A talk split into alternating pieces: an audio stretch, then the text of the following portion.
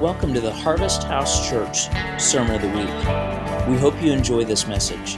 For more information, you can find us at harvesthouse.live.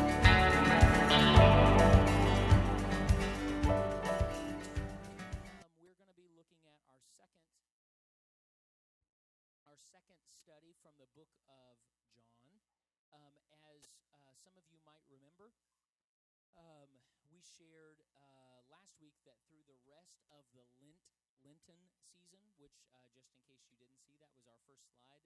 That doesn't spell Lient. Uh, that that's uh, we are in the Lenten season, and um, we're within following the church calendar. Um, this is that season of time of 40 days, which that's what the word Lent means is 40. Um, the 40 days that lead up to Easter.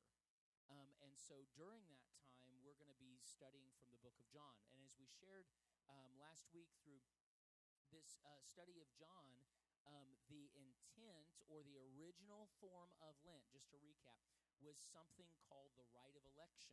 The, it comes, Lent, from this beautiful thought that from the moment of creation, God elected and christened everything.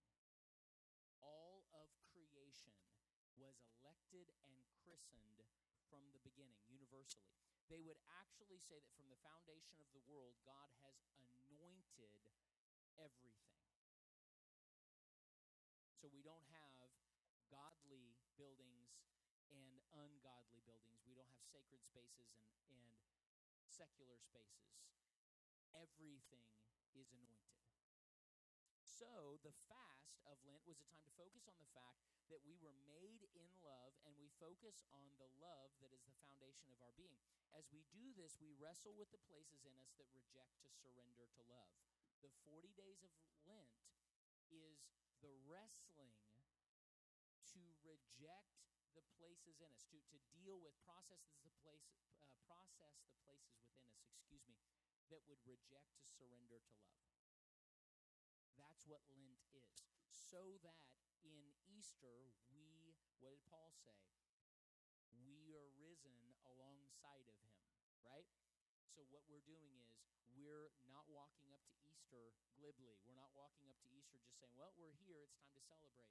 We're fasting in preparation to be raised with him. During this fast, we also embrace the fact that we have been elected to exchange in love with the entire universe or the cosmos. As we said last week, the idea of John in the and the idea of Lent is that the entire universe is God's tribe. There is no, the Christians are not God's tribe.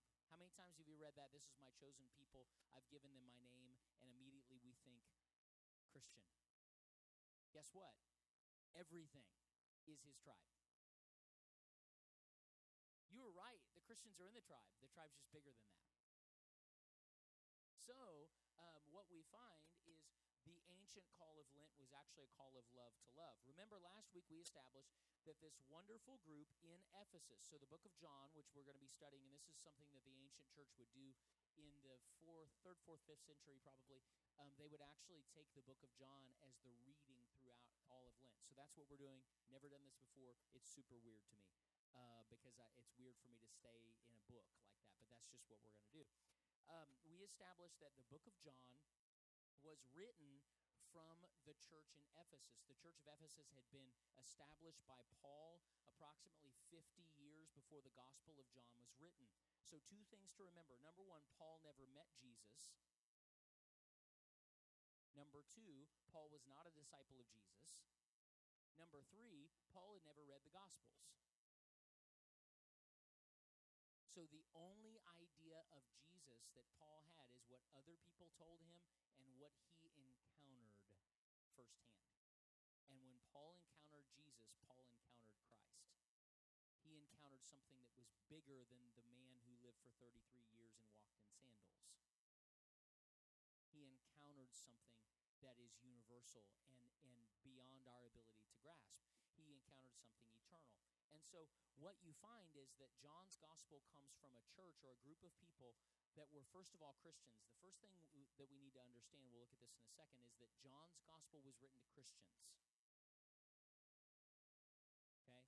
It was written to people who were established in the church. So they had an understanding. Their understanding came from Paul, not from the gospels. So they hadn't they weren't hadn't read about the Sermon on the Mount. They hadn't read the Beatitudes. They hadn't read the um, the begats at the beginning of Matthew. You know, they hadn't read all that stuff. So the only thing they knew was what Paul said. And if you read the book of Ephesians, what Paul starts with is this beautiful hymn that they used to sing together that all spiritual blessings from everything on high had already been invested and poured out upon all of creation.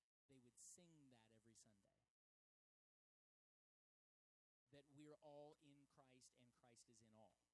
So, from that point, um, before we get into our Johannine text today, a few things regarding the background of the theme of this gospel. I have spent my life loving the book of John, I just never knew why. I thought it was because he was the beloved. Right? I, I did I thought that. That's what I thought. And that's true, but it's bigger than that. There's themes that you find in John that you don't find anywhere else. First of all, John gives no care for the synoptics. So the other three gospels, Matthew, Mark, and Luke, John doesn't give a rip what those guys say. Those guys follow the same chronological order. Those guys follow the same themes. John doesn't care. John's not trying to be historical.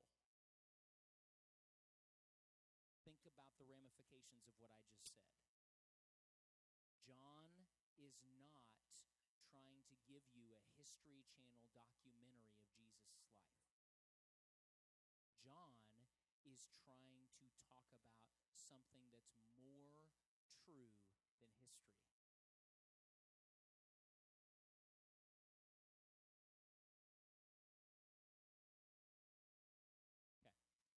As an American, that makes no sense. But Christian, we have to get there. That there's more true than fact. So, background of, the, of John's Gospel, likely written from Ephesus in the year 90, 50 years after Paul founded the church there. So, this Gospel came way, way after the New Testament. Okay? Galatians, Ephesians, Corinthians had already been written. Matthew, Mark, Luke had already been written. This came way after. In fact, most people suggest the book of Revelation had already been written, which for us makes no sense. Why? Because Revelation's the last book in our Bible. Right, but that doesn't mean it was written in that order. they didn't write Genesis first and Revelation last. Really freak you out if I start telling you the books in the Old Testament that were written after the books in the New Testament. But I won't do that today. So, like all four Gospels, the audience were Christians. The audience of John were Christians. John gives no attention to chronological order. If you notice, and we're going to talk about this, I think, next week, John puts the turning over of the tables, the cleansing of the temple, in the second chapter. Where does that happen in the other three Gospels? At the end of Jesus' ministry, right before he goes to the cross. John does not care about chronological order. But so but if the Bible is a literal flat text, do you know how many years I spent trying to get things to line up? I actually taught once, I'm ashamed to say it, that because I had to believe the Bible was literal, that there were two temple cleansings. Because John had him do it at the beginning of his ministry, Matthew, Mark, Luke had him do it at the end of his ministry, and if the Bible is completely literal and a flat text that's inerrant, it had to have happened twice. Know why I taught that? Because that's what people told me. Just being honest. So I taught it had to have happened twice. No, John is not the History Channel. He's not trying, neither is the other Gospels for that matter, but he doesn't even care about chronological order. He's telling you a story, and he needed for his story to have the cleansing of the temple up front. So, uh, John gives no attention to order. Originally found as the third Gospel. Matthew, Mark, John, Luke was the way this was put together originally. We changed the order. like 500 years after the Bible was compiled. The reason it was Matthew, Mark, John, Luke is because they wanted to have, first of all, because there was first and second Luke. First Luke is the gospel, second Luke is Acts. It wasn't called Acts.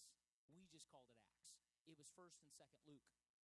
So they were it it really is silly for us to have split them up because they weren't supposed to be split up. In fact, if you stop with the last chapter of Luke and start with the first chapter of Acts, it's like you're reading the same book. But we we did this order thing. And um, what is interesting to me is it was intended. Do you realize that they were so, the early church fathers were so unconcerned with the Bible not, um, mm, what's a word? Um, conflicting with itself. That was such a little concern that they put, they wanted four different versions that actually argue with one another about how things happen.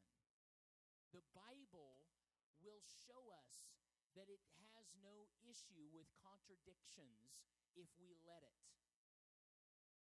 The Bible regular the four gospels contradict themselves. Do you realize we have the same three miracles happen in all four gospels and they're told in four different ways? They wanted four different accounts to show us that the Bible is supposed to argue with itself because we're living in a faith that argues with itself.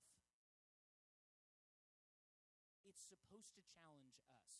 It's telling us a different story. So, next thing, the themes of John's gospel. This is in the third movement of the gospel. So, the other thing is, the four gospels were supposed to talk about, about the themes of our life. Bill and Martha Joe, do you guys remember on Tuesday? Regina, you were there, Tosh was there. E- even in all faiths, you find movements of four. Those movements of four always speak of the progression or the journey of our life. So, do you guys remember, um, as an example, uh, how many um, musical moments they had before they messed up all the sand? So, what they would do is they would play, they would chant and, and play this. Um, I think it's called a flugelhorn. Actually, I have no idea. I just said that. Uh, so they would play the flugelhorn, and um, and then they would um, then they would hit this cymbal, and they would say something, and then they would sing, and they would do this. You know, um, uh, you expected to see like a snake come out of the the, the little basket, you know, because it kind of looks like that. That the horn did that they were playing, and then they would do this again. They did that four times. How many seasons do we have? How many directions do we have? Right. You find patterns of four all through our life. It's just baked into it. And so they wanted four gospels, but each gospel was to tell a movement or a place in the story. So we're literally moving through the theme and the story of the gospels all the time. Matthew, how do you face change? Mark, how do you endure pain? John, how do you find joy? And Luke, how are you motivated to service? Over and over and over and over. And then you do it again. How do you face change? And then ch- the facing of change is always going to lead you into service of other. How do you face change again? And then you're developed into the service of other all the time. So John's gospel is the third movement, becomes the aha moment. Um, the other theme of John's gospel is oneness, the first movement towards total inclusion. John's gospel is the gospel that tells us everything is connected. Um, relationship, same thing, connects us to all things. Birds, tree. Tosh and I went on a, on a nature park walk yesterday, and it was awesome because I said hello to brother tree and sister sun, and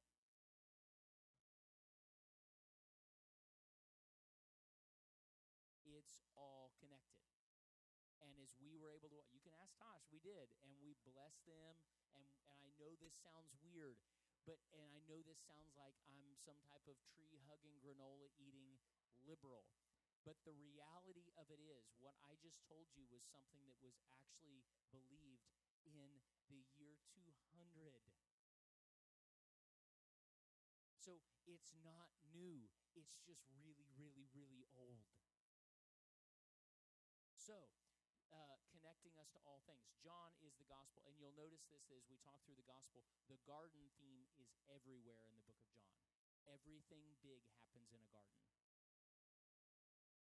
Everything in John. Why? Because it's all about relationship and its connection to the earth. So everything about John is oneness, relationship, and connection to the earth. So the wedding at Cana, that's in a garden. When he's taken before the high priest, that's in a garden. When they question him. When he's whipped, it says it's in a garden. He sweats great drops of blood, it's in a garden. When he's raised from the dead and Mary sees him, what does John say that it's the only account that he says she thought he was the gardener? John's account's the only one that tells us about where uh, the tomb was, Joseph of Arimathea's tomb. Guess what it says it was? He laid him in a garden.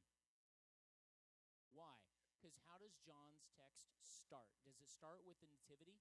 Do you realize John's Gospel skips the Nativity entirely? Why? Because it's starting with the garden. In the beginning, God created the heavens and the earth. In the beginning was the Word, and the Word was God, and the Word was with God. He's telling the garden story again because he's saying Jesus is the new garden. This is Eden again. John's Gospel. How do you find joy and live in resurrection? Finally, John follows a pattern of numbering. We're not going to talk about that today, but just so you know, John's the only gospel that numbers the signs. And it's an incredible thing, and it's going to like totally knock your, you know, block off. I don't know, whatever. It's going to knock something. Uh, but um, we'll, uh, we'll talk about that at some point.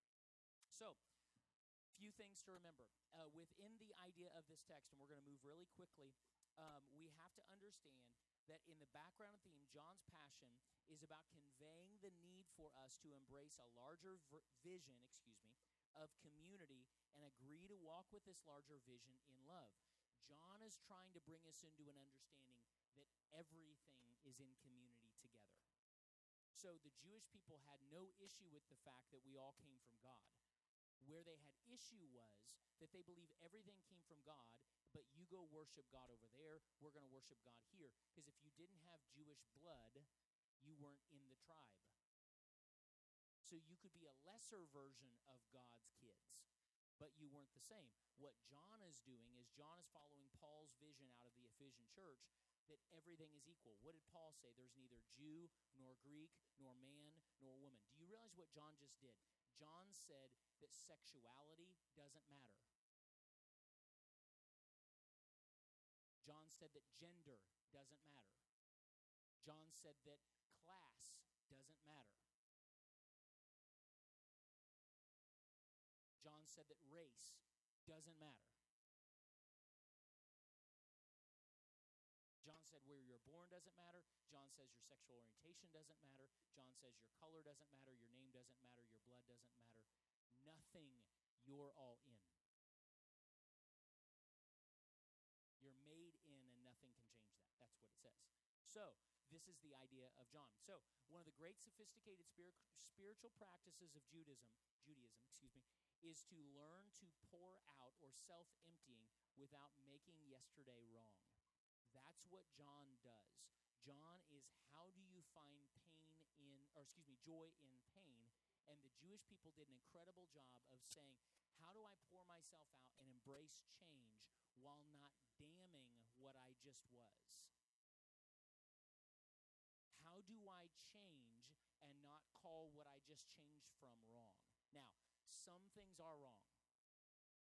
Some things we need to call it what it is. Some things were wrong. But in many cases, it is, it is the cheapest version of accusation to damn what you just were. Because it's the easiest thing for you to begrudge.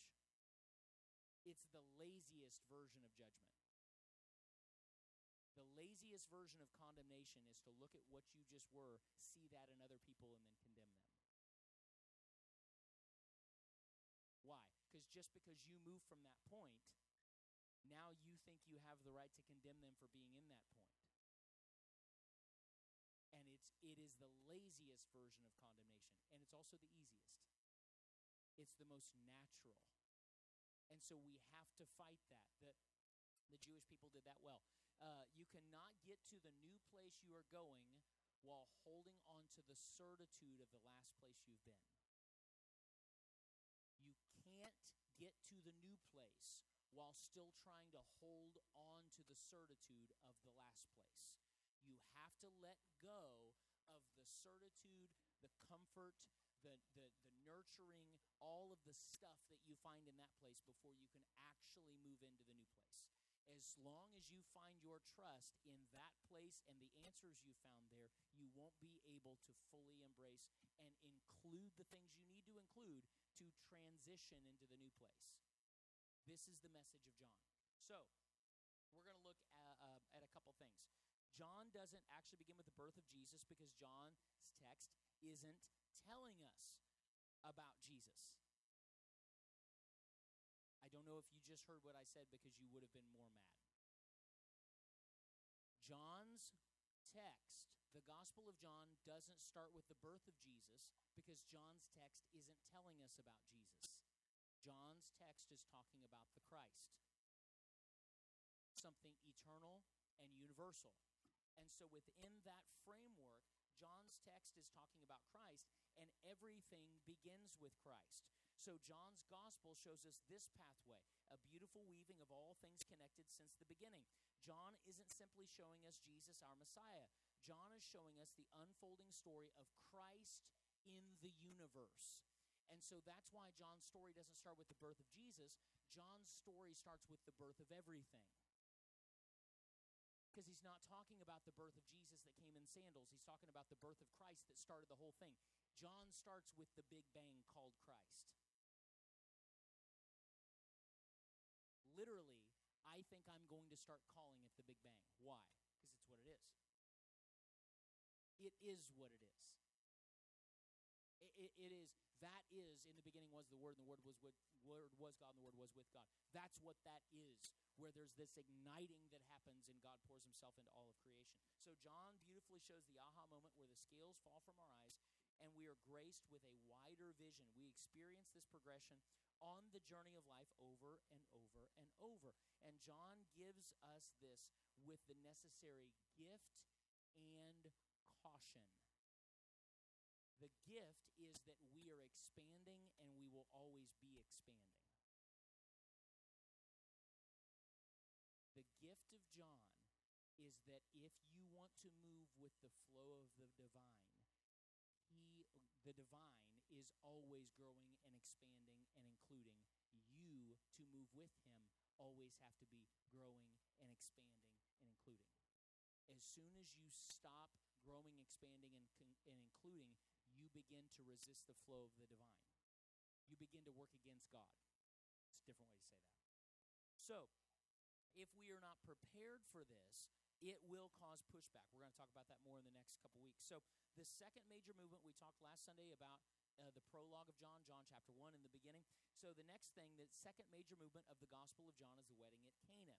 But to understand uh, the wedding at Cana, we fully actually start back just a little bit sooner with Peter's name. You see, John takes this exchange or episode and puts it in the front. How many remember the story where Jesus and Peter are talking, Who do you say that I am? You are the Christ, the Son of the living God. He said, Flesh and blood didn't reveal this to you, but my Father who's in heaven, and you are no longer Simon, but you are Peter, and upon this rock I'll build the church. Okay? Where do you find that in the gospel story? The end. Matthew 14, Luke 12, Mark 14. Where does John put it? Chapter 1. Chapter 1. He hasn't even told us about Jesus yet, and he's changing Peter's name. So, we have to start there. You see, John takes this exchange and puts it in the front of the gospel. And John also doesn't associate this name change with Peter's confession of Jesus as the Christ. John's gospel is the only one that doesn't associate the name change of Peter with Peter saying, You are Christ. Jesus just changes his name. Just say this John is trying to convince you that who your identity is has nothing to do with how much you know, how much you confess, how well you perform, or how well you function. We have no issue with the other three synoptic gospels because we think if we can get to the point where we can call things correctly, then we get the reward of a name change. If I call you Christ, flesh and blood didn't reveal this, the Father does, and my name gets changed because I did something, I got something. John starts it off and says, Nope, your name gets changed because you are, not because you do. So it starts, and in John, uh, the end of the first uh, chapter of John, you find this, and I'm going somewhere. We're going to the wedding in Cana, so everybody hold on tight to that. Vicky, hang on to that, okay? Thank you. Hang on. Okay. The very next day, John was there again with the two disciples and asked, as Jesus was walking right past them, John gazing up upon him, pointed him and said, Look, there's God's Lamb. You know this, right? So you know this passage. And as soon as John's two disciples heard this, they were immediately uh, left John and began to follow a short distance behind Jesus. Then Jesus turned around and saw they were following him and asked, What do you want? I love that Passion Translation where he just, What do you want? Isn't that funny? That just kind of says it. Just, what do you want? They responded, Rabbi, which means master or teacher, where are you staying? Interestingly enough, everything in John is connected. Everything in all in the scripture is connected. Everything in John especially. So, has anybody ever heard of in the book of John the word abide? Right? So John 14, the great abide. If you abide in me and I abide in you and you abide in the Father as I abide in you, all that stuff, right? Guess what John starts with? the first interaction with anybody. Where are you staying? That actually is the question where is your abiding? The whole Gospel of John is about your abiding. Whole Gospel of John is about your connectedness and your place in the garden and your place in the Father and your place in connectedness with everything else because it's all resurrected, it's all living and breathing and moving because He is the one who gives life and breath. In Him we live and move and breathe and find our being, all things. That's the movement of John. So he goes on, and Jesus answered and said, Come and discover for yourselves. So they went with him and saw where he was staying, and since it was late in the afternoon, they spent the rest of the day with Jesus. One of the two disciples who heard John's words began to follow Jesus was a man named Andrew, and he went and found his brother Simon and told him, We've found the Christ. Then Andrew brought Simon to meet him. When Jesus gazed upon, gazed upon, excuse me, Andrew's brother, he prophesied to him and said, "You are Simon. Your father's name is John, but from now you'll be called Cephas, which is the rock, Peter, not the rock, the WWF guy. In case anybody was confused about the origin. So, uh, so Peter walks up and Jesus says, "Do you smell what?" No, that's a different. That's a different rock altogether. Okay. So Jesus doesn't lay on the people's elbow. Uh, Jesus really clearly says, You are the rock. Now, had John done anything? Had John said, You are the Christ, the Son of the living God, flesh and blood didn't reveal to you this. Oh, what did he do? He just walked up. He did nothing. He wasn't even the one who said they found the Christ. His brother did. His brother's the one that said we found the Christ. Peter just kind of followed along. He just got in the car. He wasn't even the driver. You know, that's the idea. That's what John's trying to convince us. So when Jesus calls him Peter, most of our Bibles use what's this word right here? Rock, right? Most of our Bibles translate Petros, rock. Interestingly enough, though, the reason, uh, or, let me back up. Interestingly enough, every other time Petros is used in the Bible, it's translated stone, not rock. And this is very, very important. The reason this is very important is because when we lose in we lose that translation, what we lose within that is that throughout the Mediterranean, stone was known as the incorruptible substance. Stone was not rock. Stone throughout the Mediterranean at that time was an incorruptible item, something that was incapable of taking on contaminants. So, when you walked around through the city and they had these stone pots called mikvahs, or the baths that you would ritually wash yourself in to become pure from sin, they were stone pots and stone. And the reason they did this is because, according to the book of Le- uh, Leviticus, chapter 11, if you want to look it up, you can, God told them that stone, first of all, an entire pot or an entire mikveh had to be made of one stone. So they had to find a big enough stone of the right kind to carve it out of. That's kind of cool. So, and then it had to be a specific kind of stone because God had told them that that stone will not take on your sin when you cleanse yourself in it. So you would wash your hands in it, and somehow the stone didn't take on the contaminants of what you washed off. That was in the ritual. So it made you pure and clean. And so rock was not incorruptible, stone was. And so it's interesting because within the understanding here, what we have to understand is that Jesus is not calling him a rock, like a, a building block. That's what we think about upon this rock. And then we pull over that other thing about uh, that my this house is built upon a rock, not upon the sand, all that stuff. No, no, no. That's not what he's talking about. He's not talking about a rock like that. He's saying to Peter, and through Peter, John is trying to inform us that he's saying it to everyone that you are incorruptible.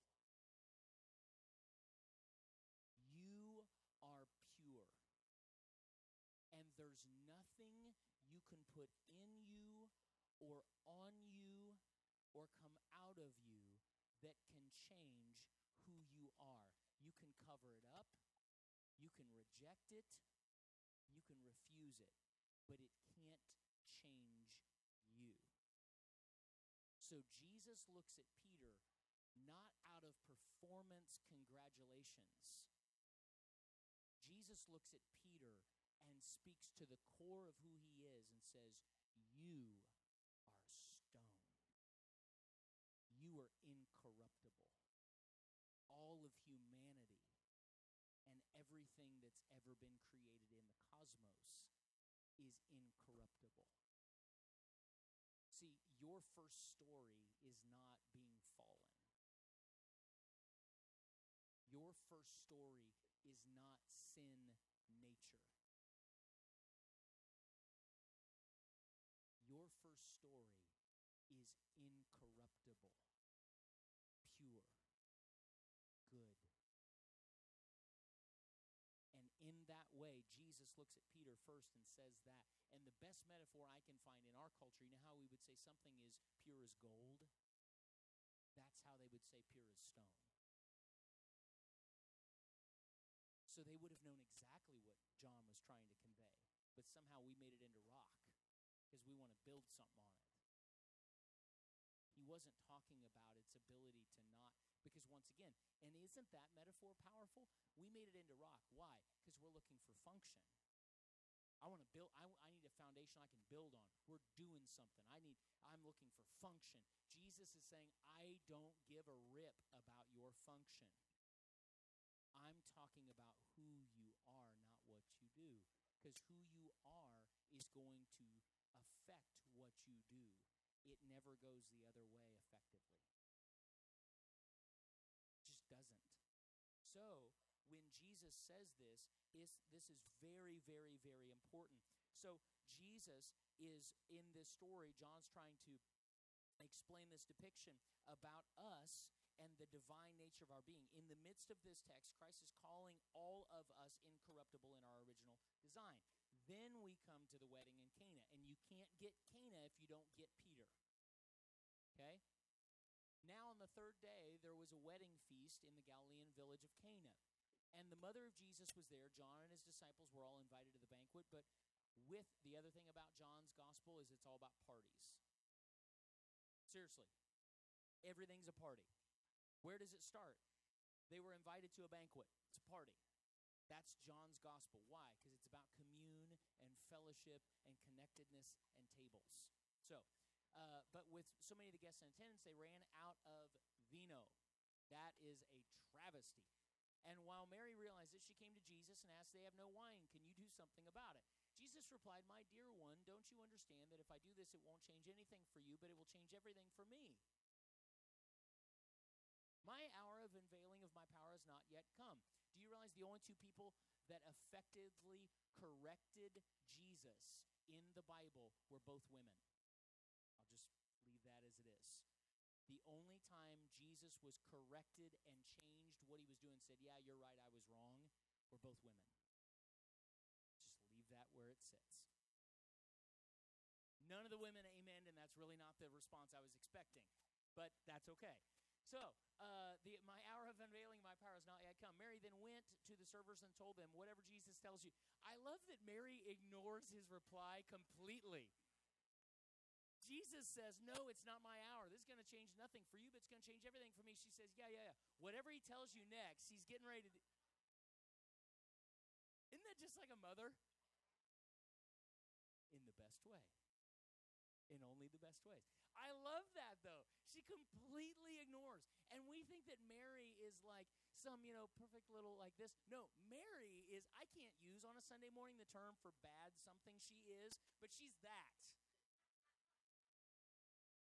okay you just you just i'm inferring enough you just apply she is she does not mess around i, I love this about mary okay she is so awesome so uh, in fact oh another thing that's really cool about the church in ephesus do you realize who started it paul started it soon to be followed by john the beloved because he took mary there to help run the church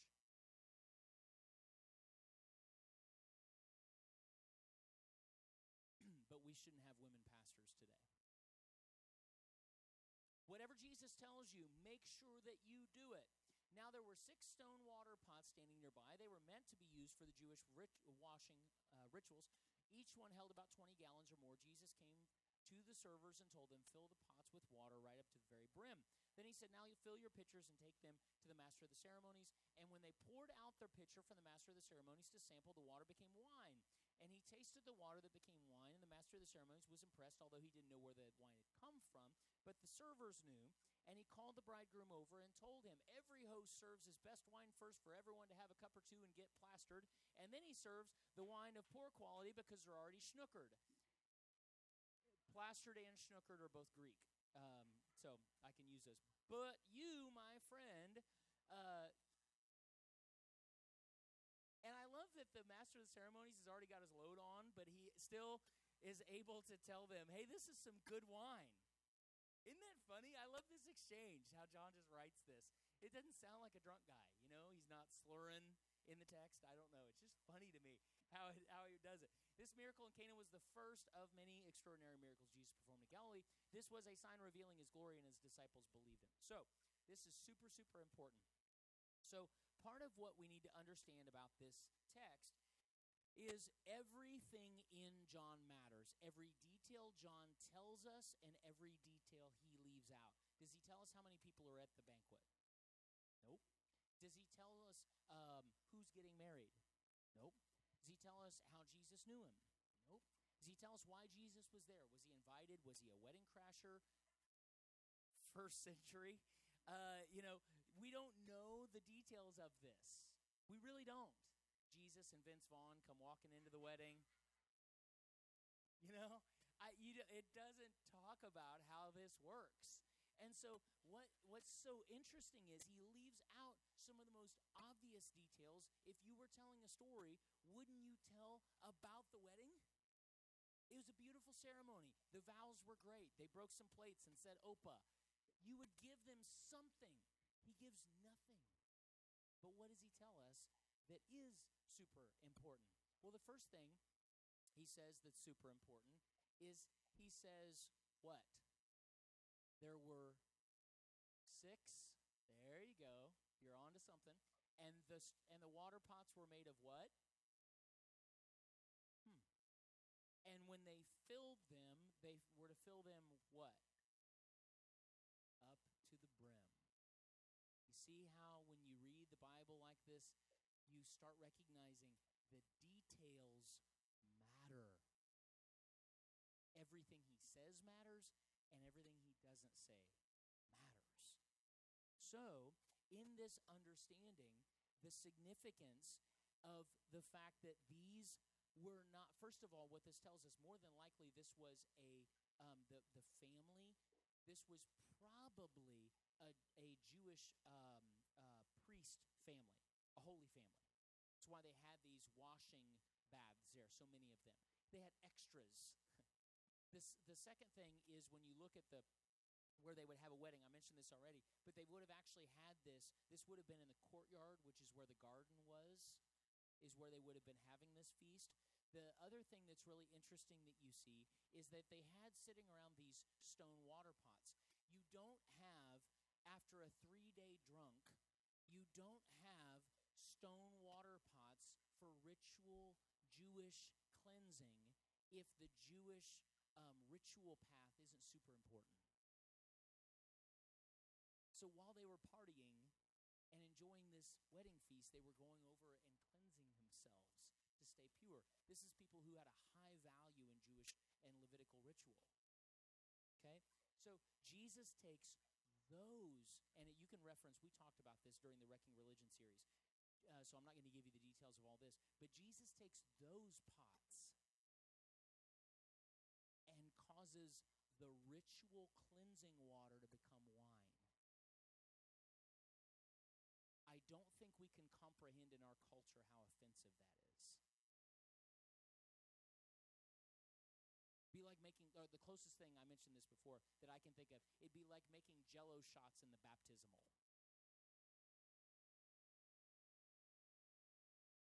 Okay, it'd be like communion being vodka with shot glasses. I mean, I can't think of like it'd be like me, you know, passing out screw top Bibles. You know, it, we can't possibly think of how offensive this would be. This is the water that made them clean and pure. And Jesus makes wine out of that? So, the, the, the idea of that is enough. The second thing that's really interesting is that there's six stone water pots. So, to first of all understand why the stone is so important, remember what is it that John has just told us about Peter? You are stone. It's that same thing. Why? Because it's incorruptible. So he's actually talking the what do you realize that they so we spent all this time I was trained as a pastor to spend all my time so I was trying to figure out like where Cana was. Actually find there is no city Cana in the first century. So the the first thing to think about is that it's quite possible that this is not supposed to be primarily a historical story. You can't actually find a city in, of Canaan until about the fourth century. Because John's not trying to give us history, he's trying to tell us something. The wedding feast is us. You are the stone pots. We are the things who keep water, but he turns to wine. He gets done telling Peter, You are incorruptible, you are pure, you are called good from the beginning. And then inside of that goodness, he makes wine. Why? Because inside of our own perceived goodness, all we can do is wash ourselves from sin.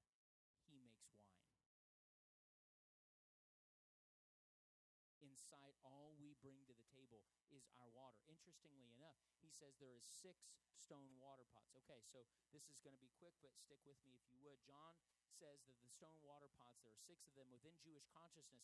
This first speaks of the number of humanity. On the sixth day, God created man and woman. So the first thing to understand is the number six always speaks of humanity, which is why people did that whole weird thing where John Hagee decided that the number 666 was humanity gone wrong? Because it's human, human, human, humans number. I mean, seriously, 666, human, human, human. So Hal Lindsey and John Hagee got together and decided that that's how, that was where we decided to try to become a god. That's so messed up. The Jewish consciousness would have looked at six and always said, oh, that's talking about man and woman. That's talking about humanity as a whole. And it was never a reference to fallen humanity, it was a reference to divine humanity. See, we see six and see fallenness, he sees six and sees his image. On the sixth day, he created man and woman in his image and likeness and called it very good. In fact, it's the only very good in the whole creation. Everything else is good, good, good, good, good. Very good. So, then, the other thing about this six that's deeply layered with understanding is they, you have to understand for them the number six. So, the number six is um, in the um, uh, yeah, here we go. There we go. So, in the Jewish alphabet, I'm finishing within the next hour. Uh, w- within the Jewish alphabet, the idea of numbers becomes really important because the first thing they would have traced it back, John's gospel starts telling us the Genesis story again. Remember, we said last Sunday, John had to retell the opening of Genesis. So now you're in Genesis chapter 2. What happens in Genesis chapter 2? He's still telling this creation story, but now he's talking about man's story. You find the second creation poem in Genesis 2, right? Talked about that before. So now, John 2, he's telling our story again. But he's talking to us about this beautiful thing that we are water being turned constantly into wine. And he uses this really, I, I'm kind of actually proud that I was able to find this and put it up there for you to look at. That's what the, the, the uh, letter, Hebrew letter Vav, V A V, it's where we get our English phrase vavavum. No, I'm just kidding. I made that up actually entirely. Uh, but uh, the the idea of VAV Vav is is this sixth letter of the Jewish alphabet. And to understand this, we have to understand that it's shaped like a hook on purpose. See where that comes up and it's it is literally a hook. So what they did is they did this because it is a hook that holds two things together. That's how the Jewish people, that's why they wrote it like that. So they said this word is the sixth thing that is going to be designed to hold two things together. The first time, oh, uh, it, its property is used as a connection. It's normally translated as and in, in the Old Testament and is always used to join two things together. First time this word is used. In the beginning, God created the heavens and the earth. It's the connection between heaven and earth, and it's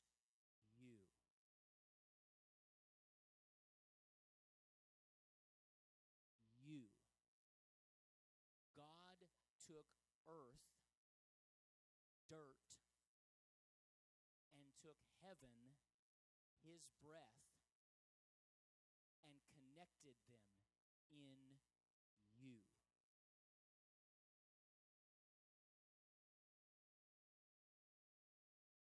So, in that way, the six water pots that John uses are deeply important. He didn't say seven, he didn't say 30, and he gave it that's the only he doesn't tell us how many people are there, and he's telling us how many water pots there are. The details matter and they matter because he knows exactly what he's saying. So this first letter joins literally the non physical and the physical, heaven and earth, the spirit and matter in all of creation. And that joint connection is found in the sixth letter of the alphabet, which is the hook, the connection. You. He says that you are in that way stone, incorruptible. You are your flesh is just as divine as your spirit. Your flesh is not the enemy. Your body, your soul, and your spirit are one, and they're all connected inside of who you are because that's how he made them to be. And he looks at them and says, It's pure, it's incorruptible, it's divine, it's my image, it's good.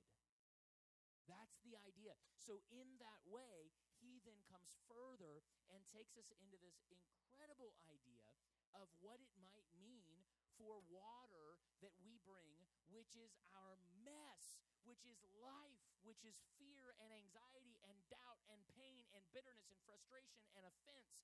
That's the water that's inside of you. But he says the water can't affect you. The water doesn't change your identity and your being because it's incorruptible. Your being is stone, and stone can't take on corruption. So he says, All I want you to do is inside of your incorruptibleness, hold your fear, hold your doubt, hold your anxiety, hold your pain like a pot holding water, knowing that when he changes us, the transition is always water to wine. But he uses the water to get to wine. He doesn't pour the water out and then pour wine in.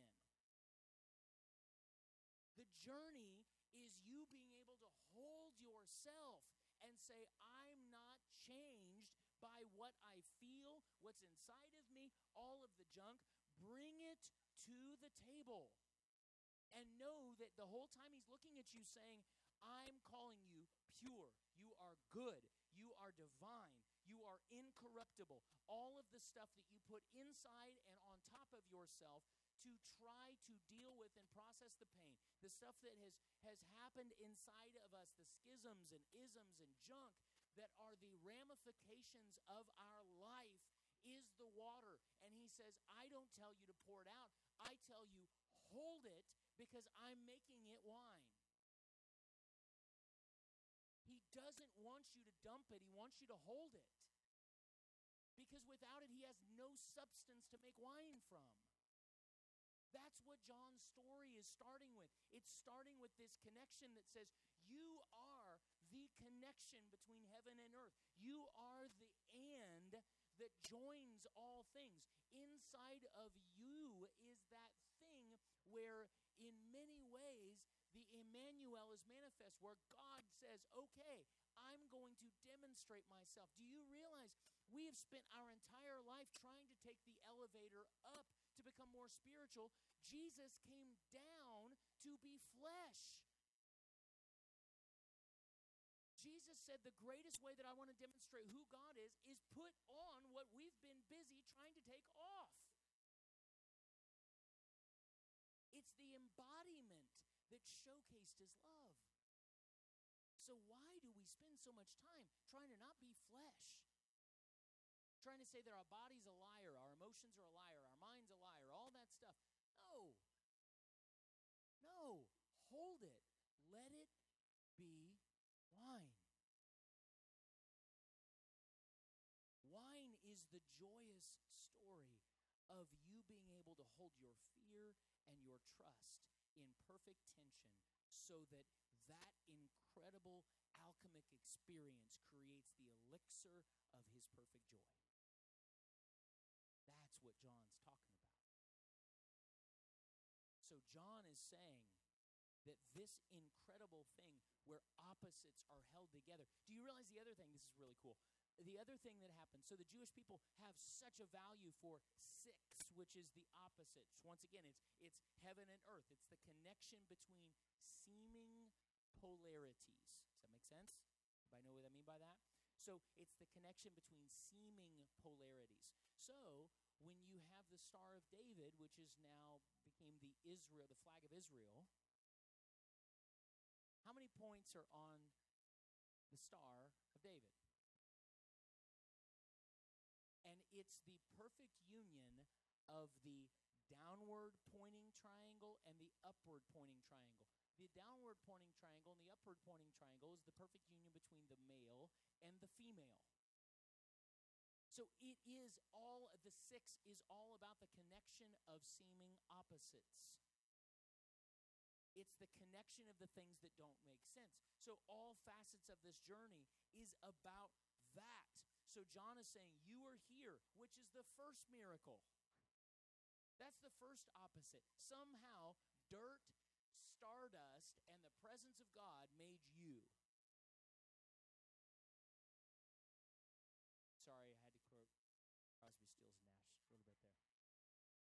Joni Mitchell. You're stardust. It's just the reality. Have you thought about the miracle that you're here? You get to do this. And it's more than just like you were the winning swimmer.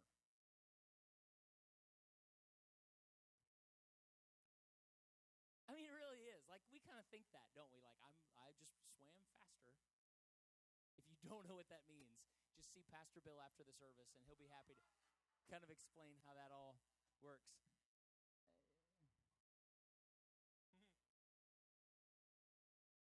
Looks uncomfortable, that means please keep talking. I know his signals. Uh, so the the way that that works, it's the miracle that you're here. So why have we got this miracle that we're here and we spend our entire life trying to go somewhere else? Like this is the training ground for heaven. Why have we spent our life focusing on the eastern sky, rapture, death, however else we can get out of here, when the whole miracle is that we're here? You're here. You're in the flesh. Jesus, when he wanted to show you, don't be afraid, this is how much I love you and I've never been separate, put on what we regularly tell people is fighting against their spiritual identity flesh. That is a lie. Own it. It is not some earth suit that you get to take off after you've served your sentence. That's what I was told. So what happens is John says you're here and he shows us that this is the deep thing connecting us all together as a this is the coolest thing I'll say all day. I, I read this like like six times. I think this is really super fun. That it connects us all together as a cosmic community of abundance. A cosmic community of abundance, overflowing and expanding forever. John is about resurrection, and resurrection is always about thriving. But we will not know that until we embrace that all belongs in that journey. That is when we move from transaction, which is where I lived. Transaction means I say Jesus is the Christ, and he says he changes my identity. To transformation.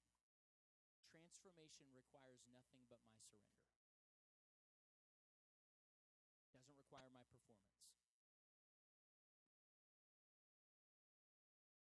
Gives us some specific details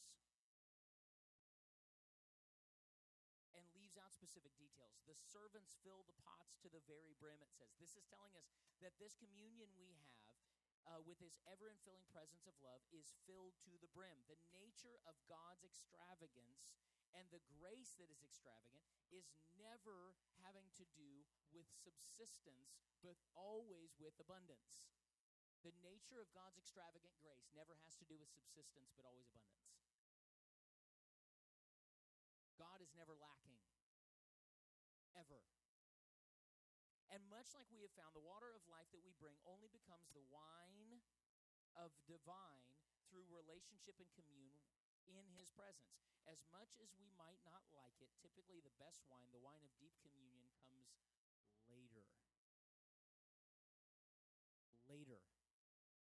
After we have become accustomed to the taste of other wines. As much as we might not like it, the best wine usually comes later in the journey after we've already drank and become accustomed to the taste of other wines. But then, and only if we'll be willing to hold the water that has been rejected by our previous wines, can He change it into the wine that's the best.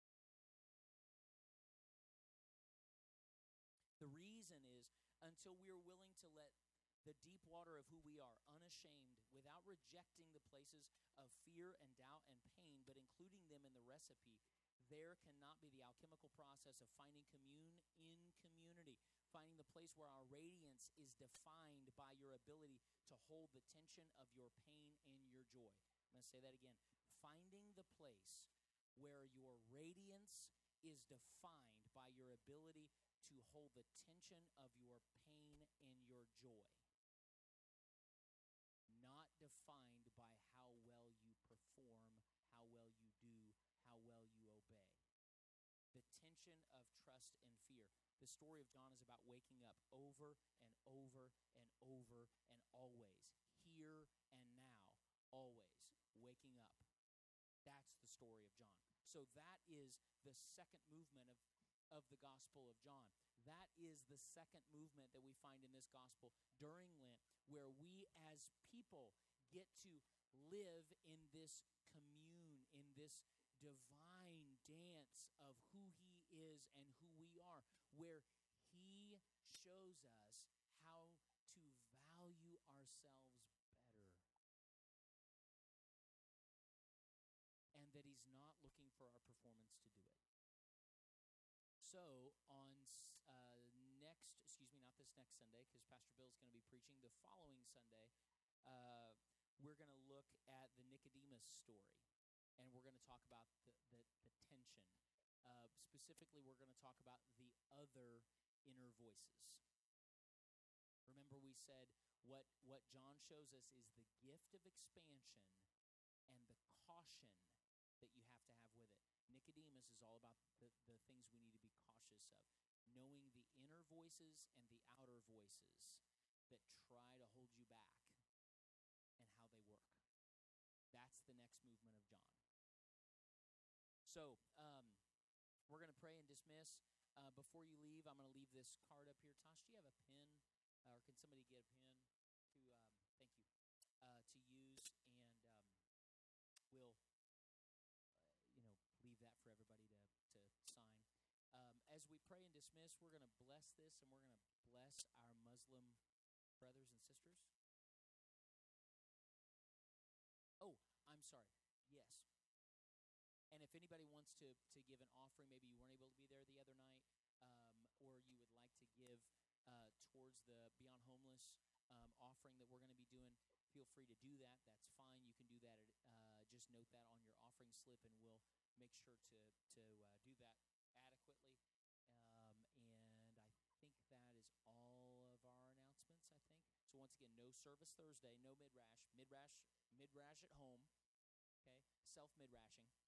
Uh, and um, and then we'll be back here on Sunday for normal service with Pastor Bill, and then next the following week um, uh, we'll be back for normal midrash.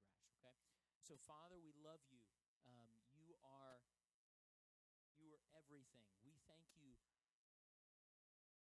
love, for our our life, this gift that you've given us, this wonderful outpouring of who you are into us. We thank you that you've looked at us and you have said, We are stone.